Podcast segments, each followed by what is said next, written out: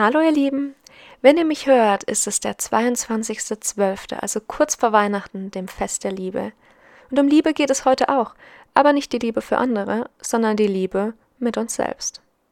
Masturbation und Sextoys sind die Schlagworte der aktuellen Folge.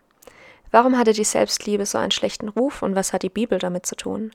Warum und seit wann gibt es Sextoys? Darüber hinaus gebe ich euch Einblick in die Welt von Amorelie, denn für Amorelie bin ich Produktberaterin, einer der coolsten Nebenjobs für mich. Und ich nehme euch da ein bisschen mit, sage euch, was ich da mache und was mir da schon so alles passiert ist. Neugierig geworden? Gut, dann legen wir los. Let's do it!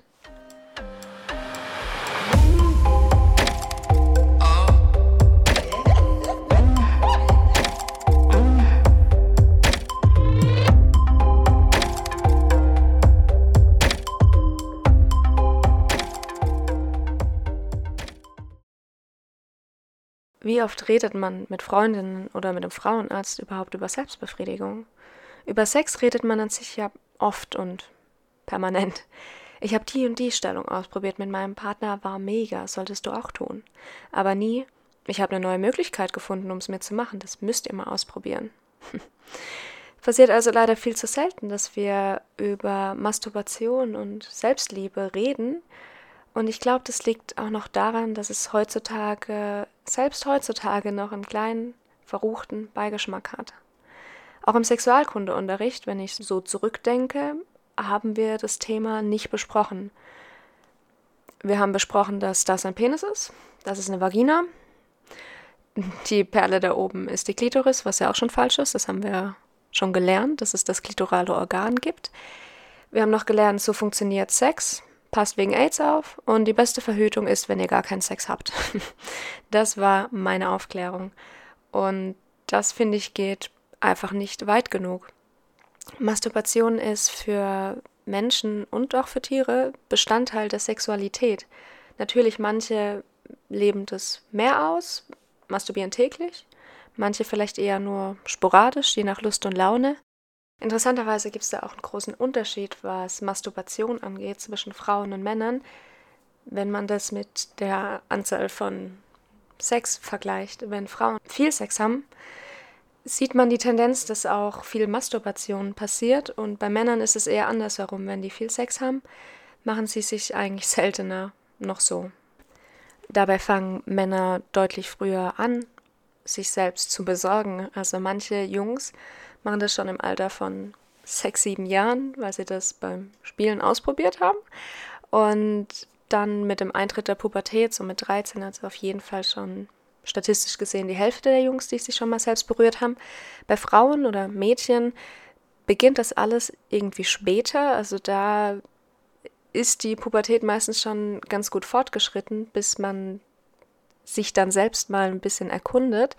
Ist eigentlich interessant, die Differenz hier, weil wenn ich so an mich zurückdenke, war es bei mir ähnlich. Ich hatte meinen ersten Freund mit 15 und wir haben schon ein bisschen was ausprobiert, ein bisschen Petting und so und an dem Tag, an dem ich wusste, dass wir das erste Mal Sex haben würden an dem Abend, da habe ich mich zum ersten Mal selbst angefasst, was eigentlich total komisch ist, weil ich also dementsprechend schon ein bisschen Erfahrung ist jetzt viel gesagt, aber immerhin schon ein bisschen was ausprobiert habe mit dem Partner, aber noch nie auf Erkundungstour in meinem Körper eigentlich gegangen bin. Und hier wäre auch definitiv der Rat an mein jüngeres Ich, mach's dir früher selbst. Denn wie soll dann der Partner beim Sex wissen, was du magst, wenn du selber nicht weißt? Und diese Natürlichkeit, die eigentlich in Masturbation steckt, die Herangehensweise, Funktioniert aber leider so nicht. Hat bei mir auch nicht geklappt. Ich habe echt lang gebraucht und bis ich es mir dann tatsächlich das erste Mal so machen konnte, dass ich davon gekommen bin, hat auch noch mal mindestens ein halbes Jahr oder sowas gedauert.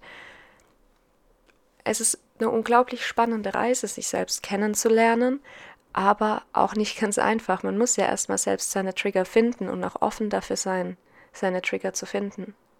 Dementsprechend, ich weiß nicht, wie es euch da draußen geht, ob ihr da schneller und besser dran wart als ich. Aber bei mir hat es irgendwie ein bisschen gedauert.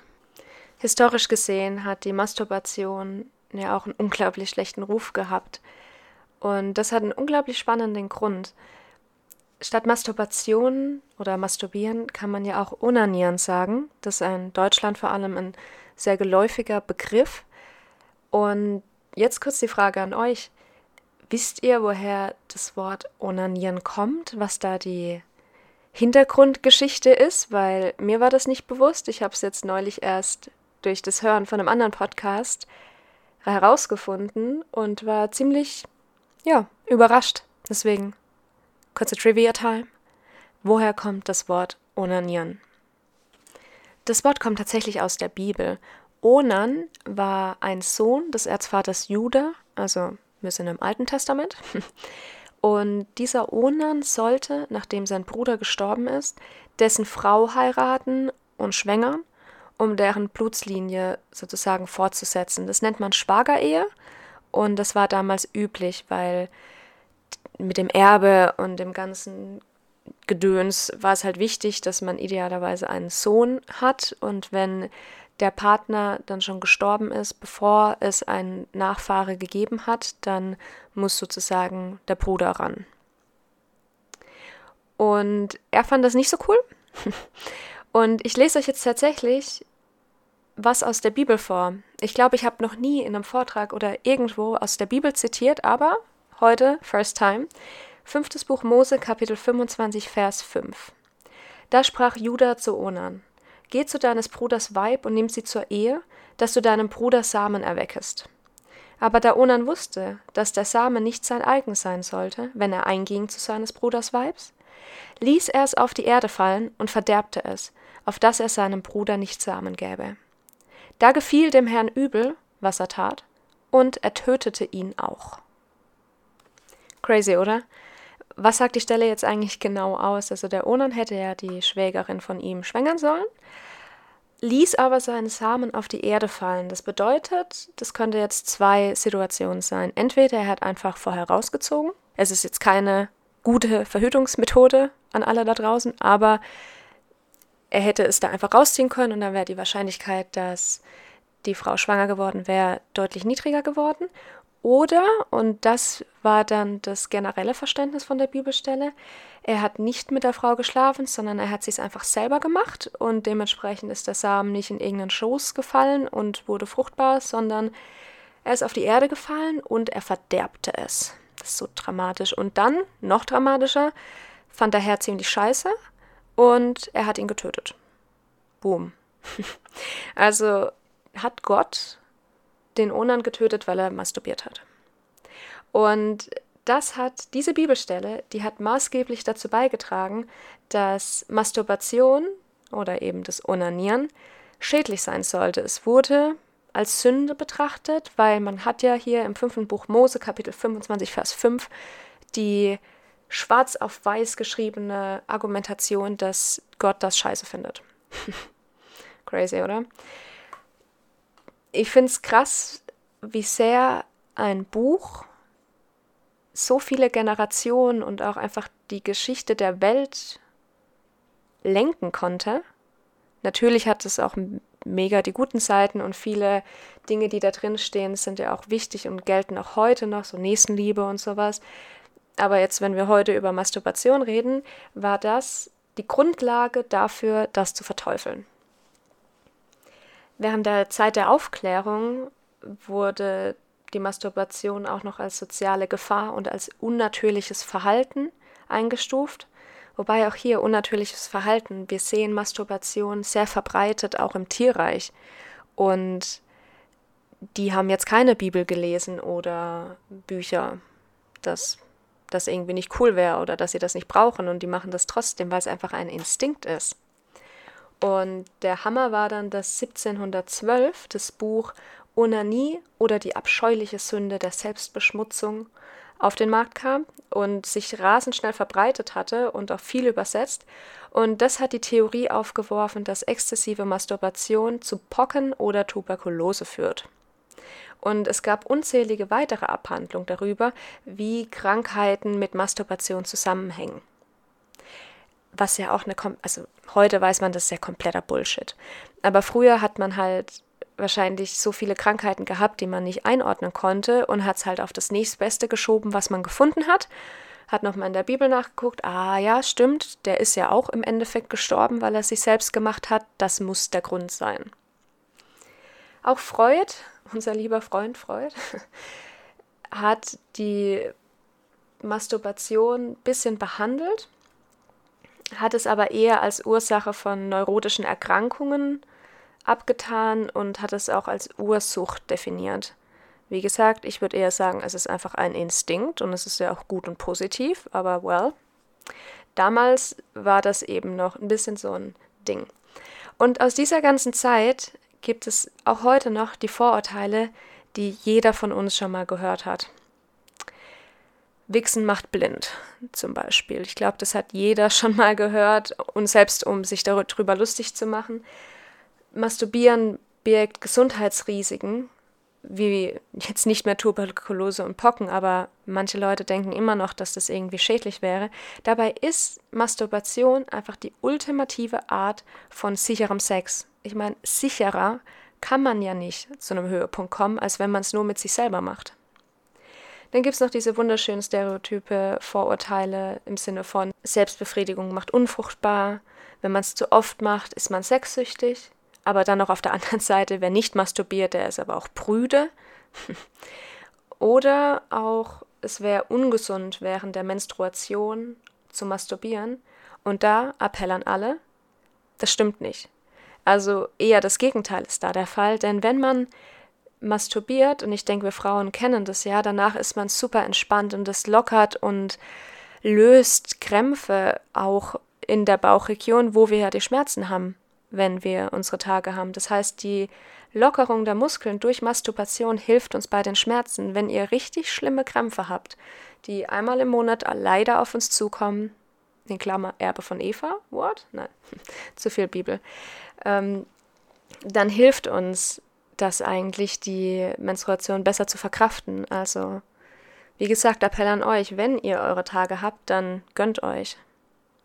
Ich hatte auch mal ein bisschen ein ungutes Gefühl in der Gegend und für längere Zeit leider. Und dann bin ich zum Frauenarzt gegangen und er meinte auch, er kann jetzt an sich nichts feststellen. Aber was er mir rät, also ein medizinischer Rat, ist, dass ich es mir öfter machen soll. Denn durch Masturbation, durch diese Lockerung, aber auch durch die Befeuchtung, die dann der Orgasmus ja ausgelöst hat, hilft es der ganzen Flora unserer Vagina wieder aufrechtzuerhalten und im Endeffekt auch zu schützen. Das heißt, der ärztliche Rat war, mach's dir öfter. Und ich dachte mir dann nur so, okay, ich glaube, das kriege ich hin. Auch wenn es natürlich tausende wunderschöne Wege gibt, sich die Hand anzulegen, sei es als Mann oder als Frau, erfreuen sich doch Sextoys immer mehr Beliebtheit, da es meistens ein bisschen einfacher, schneller und auch schöner geht, sich selbst zu besorgen.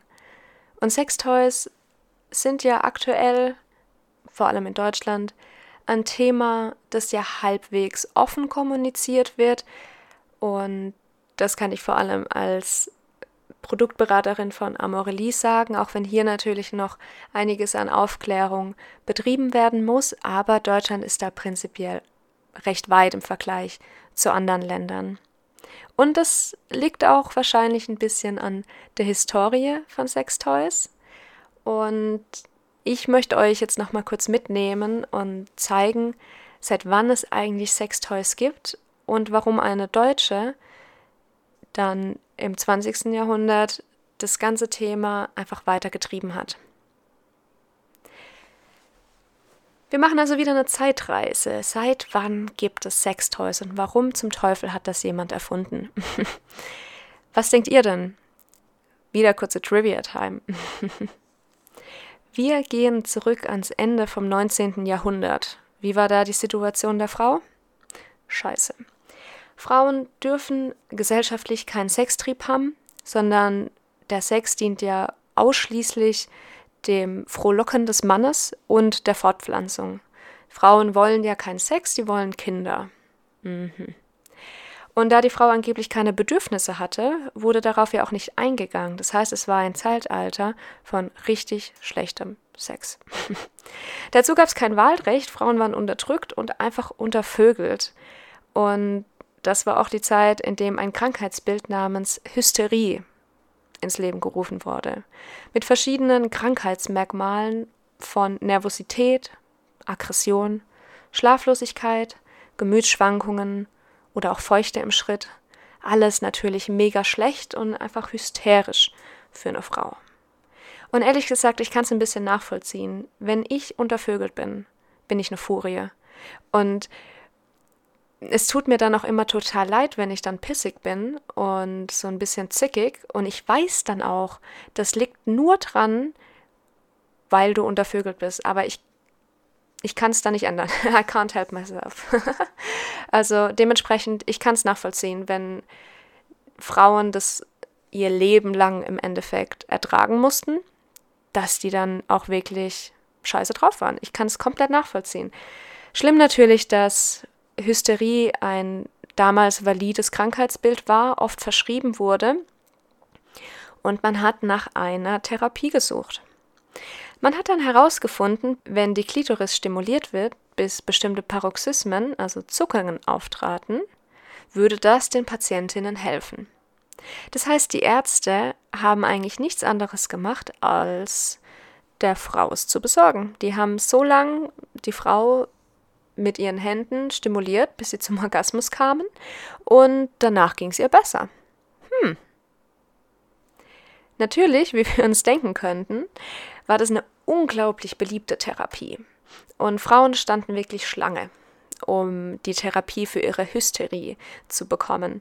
Und die armen, armen Ärzte hatten dann ziemlich schnell Krämpfe in den Händen und den Armen, weil das ja eine viel zu anstrengende Therapie ist.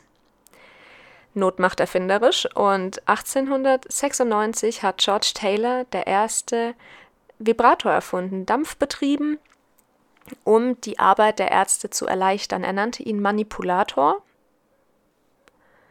Ja, ich kann nachvollziehen, warum. und das hat sich dann in der Medizin schlagartig verbreitet, weil das, wie gesagt, die Arbeit der Männer deutlich erleichtert hat und Frauen trotzdem sehr geholfen hat in ihrer Hysterie. Und später gab es dann auch eine elektrische Version davon, die dann auch für den Privatbetrieb zugänglich gemacht wurde, um selbst die Hysterie zu bekämpfen, dass du nicht mehr zum Arzt gehen musst, sondern dass du dir das bequem von daheim machen kannst. Es hieß natürlich dann nicht irgendwie Sextoy oder so, sondern es war ein Massagegerät zur Behandlung von weiblicher Hysterie. Als man dann aber bemerkte, dass dieses Massagegerät primär der Lust und nicht der Behandlung diente, wurde das sofort wieder eingestellt und von der Gesellschaft stark tabuisiert, weil Frauen haben keinen Sextrieb, sollten keinen haben, dementsprechend wurde alles wieder eingesackt und die Erfindung erstmal unterdrückt. Und jetzt kommt unsere Lieblingsheldin ins Spiel, Beate Use. Eine Pionierin und Godmother of all Sex Toys. Und es ist eine Deutsche. Wupp, wupp. Die Kunstflugpilotin, die 1919 in Ostpreußen geboren wurde, eröffnete nach dem Zweiten Weltkrieg ein Versandhaus und im Zuge dessen in Flensburg den ersten Sexshop der Welt 1962. Wobei natürlich der Titel damals ein anderer war. Es war nicht Sextoys für jedermann, sondern ein Fachgeschäft für Ehehygiene. Sie war und ist in ihrem Erbe Wegbereiterin für eine offenere und freiere Gesellschaft. Ihre Motivation war vielfältig. Sie hat super viele Frauen kennengelernt, die gerade nach den Kriegen gesagt haben, sie würden gern ihre Sexualität ausleben, ohne halt Kinder in die Welt zu setzen. Das heißt, sie hat neben spaßbringenden Produkten auch super viel Aufklärung betrieben für Verhütung und Themen wie diese.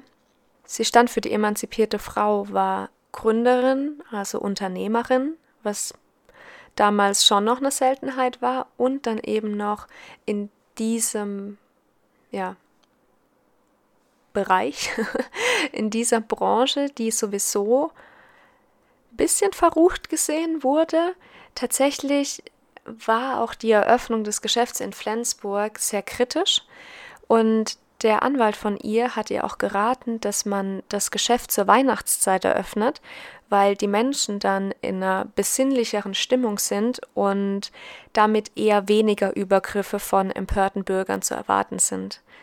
Bis 1992 hat das Geschäft und auch Beate Use direkt über 2000 Anzeigen erhalten wegen Sittenwidrigkeit und Empörung öffentlichen Ärgernisses etc. pp. Aber natürlich war nichts davon valide. Deswegen gab es auch kein, keine richtige Anzeige, die dann zu irgendeiner Strafe geführt hätte. Sie hatte auch im persönlichen Bereich viele Probleme, Anschluss zu finden, weil Leute nichts mit ihr zu tun haben wollten. Zum Beispiel wollte sie in den Flensburger Tennisclub eintreten, aber die haben ihr die Mitgliedschaft verweigert wegen allgemeiner Bedenken und dann hat sie sich einfach einen eigenen Tennisplatz bauen lassen. So savage. mega, mega gut. Das Imperium von ihr wuchs dann. Es war ein Versandhaus, es gab Shops, es gab Kinos, als dann die Pornografie auch verbreitet wurde. Beate Use als AG ging dann sogar 1996 an die Börse. Leider ist sie fünf Jahre später, also 2001, verstorben an einer Lungenentzündung aber vielleicht war es für sie gar nicht mal so verkehrt zu dem Zeitpunkt, weil sie dann den Verfall der Firma nicht mehr mitbekommen hat. Ich denke, Beate Use ist jedem ein Begriff, die Sextoy-Kette oder Orion, was daraus entstanden ist. Aber die ursprüngliche Kette Beate Use geht ja komplett den Bach runter, leider. Aber viel wichtiger als das unternehmerische Wirken von Beate war ihr gesellschaftliches Erbe. Sie stand für die Selbstbestimmtheit der Frau in der Sexualität und der Wirtschaft und das hat Deutschland wirklich gut getan. Und sie ist auch ein bisschen der Grund, warum ich meine wunderschöne Nebentätigkeit heute ausüben kann als Produktberaterin von Amorelie. Amorelie als aktuell der erfolgreichste Online-Händler und jetzt auch Sextoy-Produzent die versucht haben, das Thema einfach noch weiter in die Mitte der Gesellschaft zu bringen und es dort zu platzieren. Denn es ist nichts Verruchtes daran, sich selbst zu machen und erst recht nicht dafür, noch ein paar nette Spielzeuge zu benutzen. Vor der Folge habe ich euch über Instagram gefragt, was für Fragen ihr an eine Amorelie Produktberaterin habt. Und die Fragen, die ihr mir geschickt habt, hat meine liebe Freundin eingespielt und die werden wir jetzt einfach mal beantworten. Warum wird man denn Tollberaterin? Das hat bei mir eigentlich einen ganz einfachen Grund. Ich finde das Thema unglaublich spannend und denke wirklich, dass Sextoys unsere Sexualität, vor allem auch die weibliche Sexualität, viel krasser erweitern können und vor allem den Horizont erweitern. Und das finde ich einfach mega spannend. Es ist total schade, wie viele Frauen sich nicht aktiv mit der Sexualität auseinandersetzen oder einfach hinnehmen, wenn sie keinen Orgasmus haben. Und ich finde, das Leben ist einfach viel zu kurz für schlechten Sex. Und gerade in der Masturbation ist es doch schön, wenn man sich den Luxus einfach gönnt, sich es mehr, öfter und besser zu besorgen. Und ich glaube einfach wirklich, dass ich da vielen Frauen helfen kann.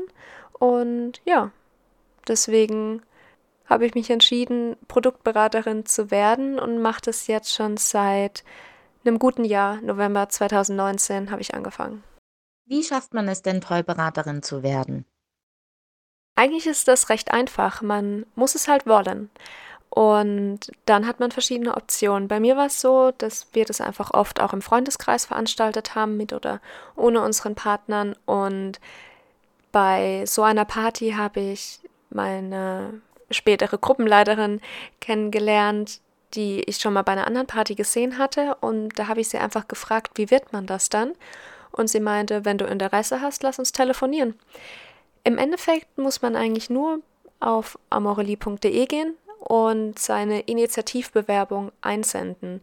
Natürlich ein paar Fragen beantworten, dann gibt es eventuell ein Telefoninterview, das bei mir ausgefallen ist, weil ich schon mit meiner Gruppenleiterin vorab viel telefoniert hat, die mir einfach auch sehr viele Fragen rund um den Vertrag und wie das alles abläuft erklärt hat. Voraussetzungen hierfür sind, by the way, dass man 23 ist und mobil, also einen Führerschein hat, damit man eben auch, wenn jetzt gerade keine spontane weltweite Pandemie herrscht, zu den Kundinnen fahren kann. Und ja, dann wird man entweder zugelassen als Beraterin oder nicht. Und wenn man zugelassen wird, fängt dann der Onboarding-Prozess an. Man bekommt seine E-Mail-Adresse, man kommt auf das Beraterin-Wiki und man beginnt einfach, sich selbstständig einzulernen, kann mit der Gruppenberaterin nochmal auf so eine Probeparty für einen sozusagen gehen und dann steht eigentlich schon die erste Party für einen an und man wird ins kalte Wasser geschmissen. das ist dann einfach Learning by Doing. Wie läuft dann so eine Party ab? Also als Gastgeberin schreibst du entweder eine Bekannte von dir an, die Produktberaterin ist, oder setzt eine Anfrage, dass du gerne Gastgeberin sein wollen würdest von der Party bei amorelli.de ab. Und dann nehme ich erstmal Kontakt mit der Kundin auf und bespreche, wann und wo die Party stattfindet. Und an besagtem Tag fahre ich dann zu ihr, wenn keine Pandemie ist und habe dann ganz viele tolle Produkte dabei. Natürlich viele Sextoys, viel für Frauen, aber auch für Männer und Paare, aber auch verschiedene Kleidgele, Parfums und Massageöle. Und dann, ja, reden wir drüber im Endeffekt. Ich fange ganz gern an, die Kosmetika zu erklären, weil das immer ein ganz guter Einstieg ist und die Leute dann auch ein bisschen warm werden. Für gewöhnlich sind so, so im Durchschnitt, würde ich behaupten, acht Frauen bei den Partys. Natürlich können die Partys auch mit Männern sein oder als Partner, Pärchenabend. Aber die Mehrheit der Partys, die ich jetzt gemacht habe, waren primär Frauen. Und ja, dann geht man da so durch, redet über die Produkte, die Toys und auch die Kosmetika werden rumgegeben. Die sind natürlich jungfräulich, das heißt, niemand hat die benutzt und niemand wird die auf dieser Party benutzen, aber es ist halt schon mal super für die Kundinnen, wenn die die Produkte in der Hand haben, spüren, wie sich das in der Hand anfühlt, wie stark die Vibrationen sind und ob man sich das dann einfach als eigenes Toy gut vorstellen kann so Abende sind auch immer mega witzig, weil jeder seine eigenen Erfahrungen mit den Toys oder mit Partnern mit einfließen lässt und da die witzigsten Geschichten erzählt werden und es einfach immer ein richtig cooler Abend ist. Und wenn sich da eine Frau entscheidet oder eben ein Mann oder ein Pärchen, dann kann man auch direkt bei mir bestellen am Anschluss von dem Abend und ja, dann packe ich wieder ein und fahre nach Hause. Was ist dein absolutes Lieblingstoy? Oh, mein absolutes Lieblingstoy. Ich muss dazu sagen, dass ich per se mehr über die Klitoris komme, wenn ich es mir selber mache. Das heißt, es gibt ja so eine Präferenz, ob man durch eine Art Penetration durch Toys, also über einen G-Punkt oder über die Klitoris kommt. Wir haben es schon in der vorletzten Fragezeichen Folge gelernt, dass das ja miteinander zusammenhängt, Klitoris und G-Punkt. Und bei mir ist es aber einfach bei der Masturbation eine direkte, ja, klitorale Stimulation, die mich am besten zum Höhepunkt beamt. Und da kann ich wirklich den Womanizer ans Herz legen. Der ist auch so ein Toy, das so ein, das, ja, das funktioniert eigentlich bei den meisten Frauen. Ich glaube, bei einer Studie waren es mal 98 Prozent, die da rauskamen. Und es funktioniert halt so, dass du um deine Klitoris drumherum einen Aufsatz hast. Also du dockst das einfach an und dann kommen so Art Stoßwellen, so Luftwellen und ziehen dadurch deine Klitoris an und lassen los und an und lassen los. Und das heißt, du hast halt eine komplette Zentrierung auf deiner Klitoris und das fühlt sich unglaublich gut an und das kann einen auch wirklich mal in 30 Sekunden zum Höhepunkt beamen und ich möchte auf jeden Fall nicht mehr ohne sein. By the way, das soll jetzt keine Werbung sein, das ist einfach auch neben meiner Tätigkeit bei Amorelie mein absolutes Lieblingstoy und ja, möchte euch da einfach meine Gedanken teilen. Stumpft man durch Sextoys nicht ähm, ab und hat weniger Lust auf Sex? Das ist eine Frage, die tatsächlich oft kommt vor allem von Leuten, die jetzt noch nicht so viele Sextoys benutzt haben, weil da einfach die Angst ist, dass dann irgendwie der Sex keinen Spaß mehr machen würde. Aber hier nehme ich ganz gern eine Metapher. Wenn man sich vorstellt, du bist bei Punkt A und du willst zu Punkt B. B ist deine Destination. Dann hast du ja verschiedene Möglichkeiten. Du kannst das Auto nehmen, du kannst mit dem Zug fahren oder Joggen, oh mein Gott, oder Radl fahren oder so. Das heißt, du hast verschiedene Möglichkeiten und das Endergebnis ist immer das gleiche. An dem einen Tag hast du vielleicht weniger Zeit und nimmst deswegen das Auto. An einem anderen Tag willst du dich noch mit einer Freundin treffen, deswegen fahrt ihr beide mit der U-Bahn. Und so ist es im Endeffekt auch mit Sextoys und mit Masturbation oder Sex allgemein. Dein Ziel ist eine schöne Zeit, idealerweise ein Orgasmus, aber wie du dahin kommst, ist ja komplett nebensächlich. Und warum immer joggen, wenn man ein Auto in der Garage stehen hat? manchmal ist Joggen geil, manchmal hat man Bock auf frische Luft und manchmal will man es sich nur mit der Hand machen, weil das einfach eine total schöne und intime Erfahrung ist.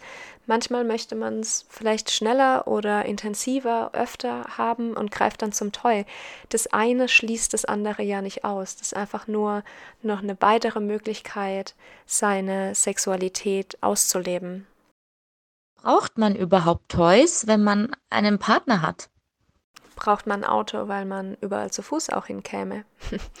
nee, natürlich ist das persönliche Präferenz, ob man Toys benutzt oder nicht. Aber ich finde, das hat eigentlich nichts mit dem Beziehungsstatus einer Person zu tun, sondern einfach nur mit den eigenen Präferenzen, weil selbst wenn man in einer Beziehung ist und vielleicht dann auch häufiger zu Sex kommt, muss man ja nicht unbedingt die Selbstliebe komplett vernachlässigen. Wir haben ja auch gerade am Anfang gehört, dass Frauen, wenn sie mehr Sex haben, sie es auch öfter selber machen. Das sind ja verschiedene Stufen oder Arten von der Sexualität. Ich bin ja auch schon seit langer Zeit mit meinem Verlobten zusammen und ich mache es mir trotzdem sehr regelmäßig, weil ich das einfach für mich selber brauche. Und das hat dann auch gar nichts mit dem Sex zu tun. Der Sex ist super und deswegen will ich aber trotzdem die Zeit und die Quality Time sozusagen für mich haben. Und es gibt natürlich auch einige Toys, die das Liebesleben zu zweit auch spannender oder einfach mal abwechslungsreicher gestalten. Und warum nicht? Wie gehen Männer oder auch der männliche Partner mit dem Thema Sextoys um?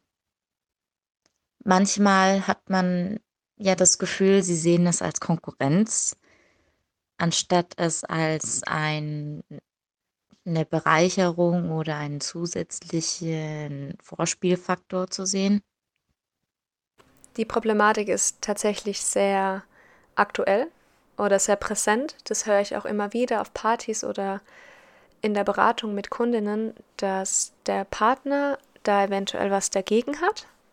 Ich habe das Gefühl, dass Männer oft oder schneller gekränkt und frustriert sind, wenn man etwas über ihre sexuelle Leistung anspricht oder etwas nicht anspricht, sondern tut. Und da ist dann das Missverständnis, dass Frauen zu Sextoys greifen oder masturbieren, weil der Sex nicht gut ist.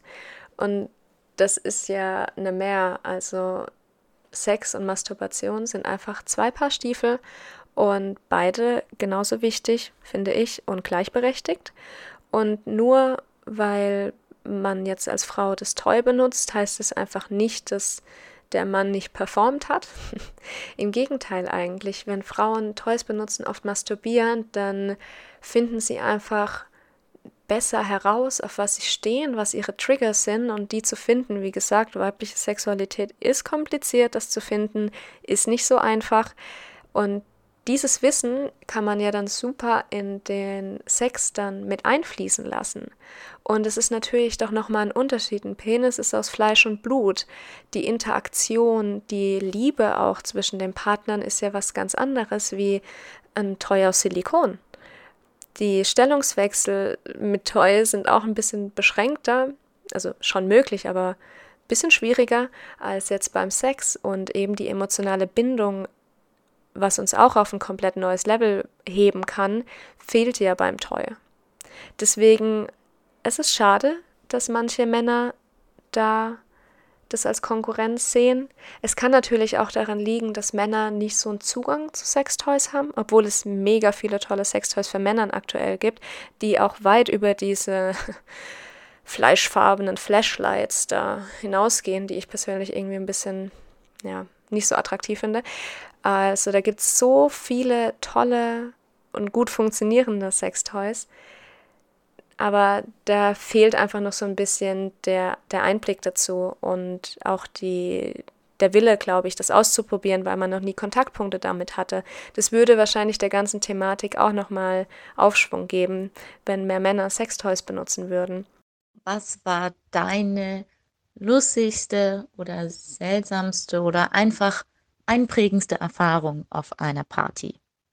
Was eine Frau mal erzählt hat, bei Partys ist, dass sie sie schon immer gern selbst gemacht hat und aber keine Toys besessen hat, aber eigentlich die Penetration mit was anderem außer ihrer Hand eigentlich sehr genossen hat und die hat tatsächlich sich dann Haarspray-Dosen und längliche Deo-Dosen eingeführt. Und da dachte ich dann erstmal so, okay, Respekt, Fragezeichen, weil zum Teil sind die ja schon auch ziemlich dick und ja überhaupt gar nicht ergonomisch geformt, dass das da irgendwie gut einführen, gut einführbar wäre. Also da war ich kurz mal so, huh, habe ich noch nie gehört. Crazy. und ich war dann natürlich umso glücklicher, dass ich ihr einen normalen G-Punkt-Vibrator dann verkaufen konnte. Und sie ist auf jeden Fall sehr glücklich damit. Und vielleicht hier auch noch an der Stelle für alle so einen kleinen Hinweis. Also natürlich kann man sich prinzipiell alles einführen, was lustig ist, aber sollte man das?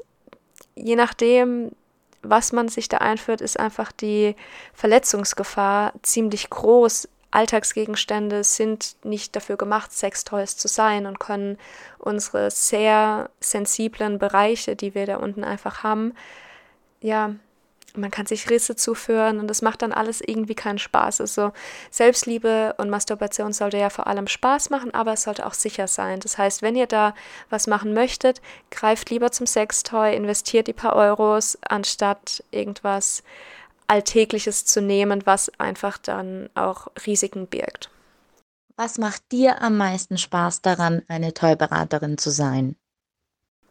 Ich finde den Austausch einfach super und eben die Möglichkeit, Frauen zu unterstützen, ihre Sexualität zu finden und aktiv mitzugestalten. Ich glaube, das macht es vor allem für mich aus. Das sind auch die Beweggründe oder sehr ähnliche Beweggründe, warum ich den Podcast hier gestartet habe, weil auf den Partys habe ich einfach oft gemerkt, wie wenig Verständnis es für manche Themen gibt, dass einfach die Aufklärung nicht weit genug war, dass der Horizont eher enger ist, einfach weil man keine anderen ja, Gesichtspunkte hat, niemanden kennt, der vielleicht in einer offenen Beziehung lebt oder niemanden kennt, der einfach mal offen über Sex geredet hat, über Masturbation und solche Themen. Und dementsprechend sind da meine Beweggründe, Amorelie Tollberaterin zu sein und diesen Podcast zu machen, eigentlich, wie gesagt, beinahe identisch.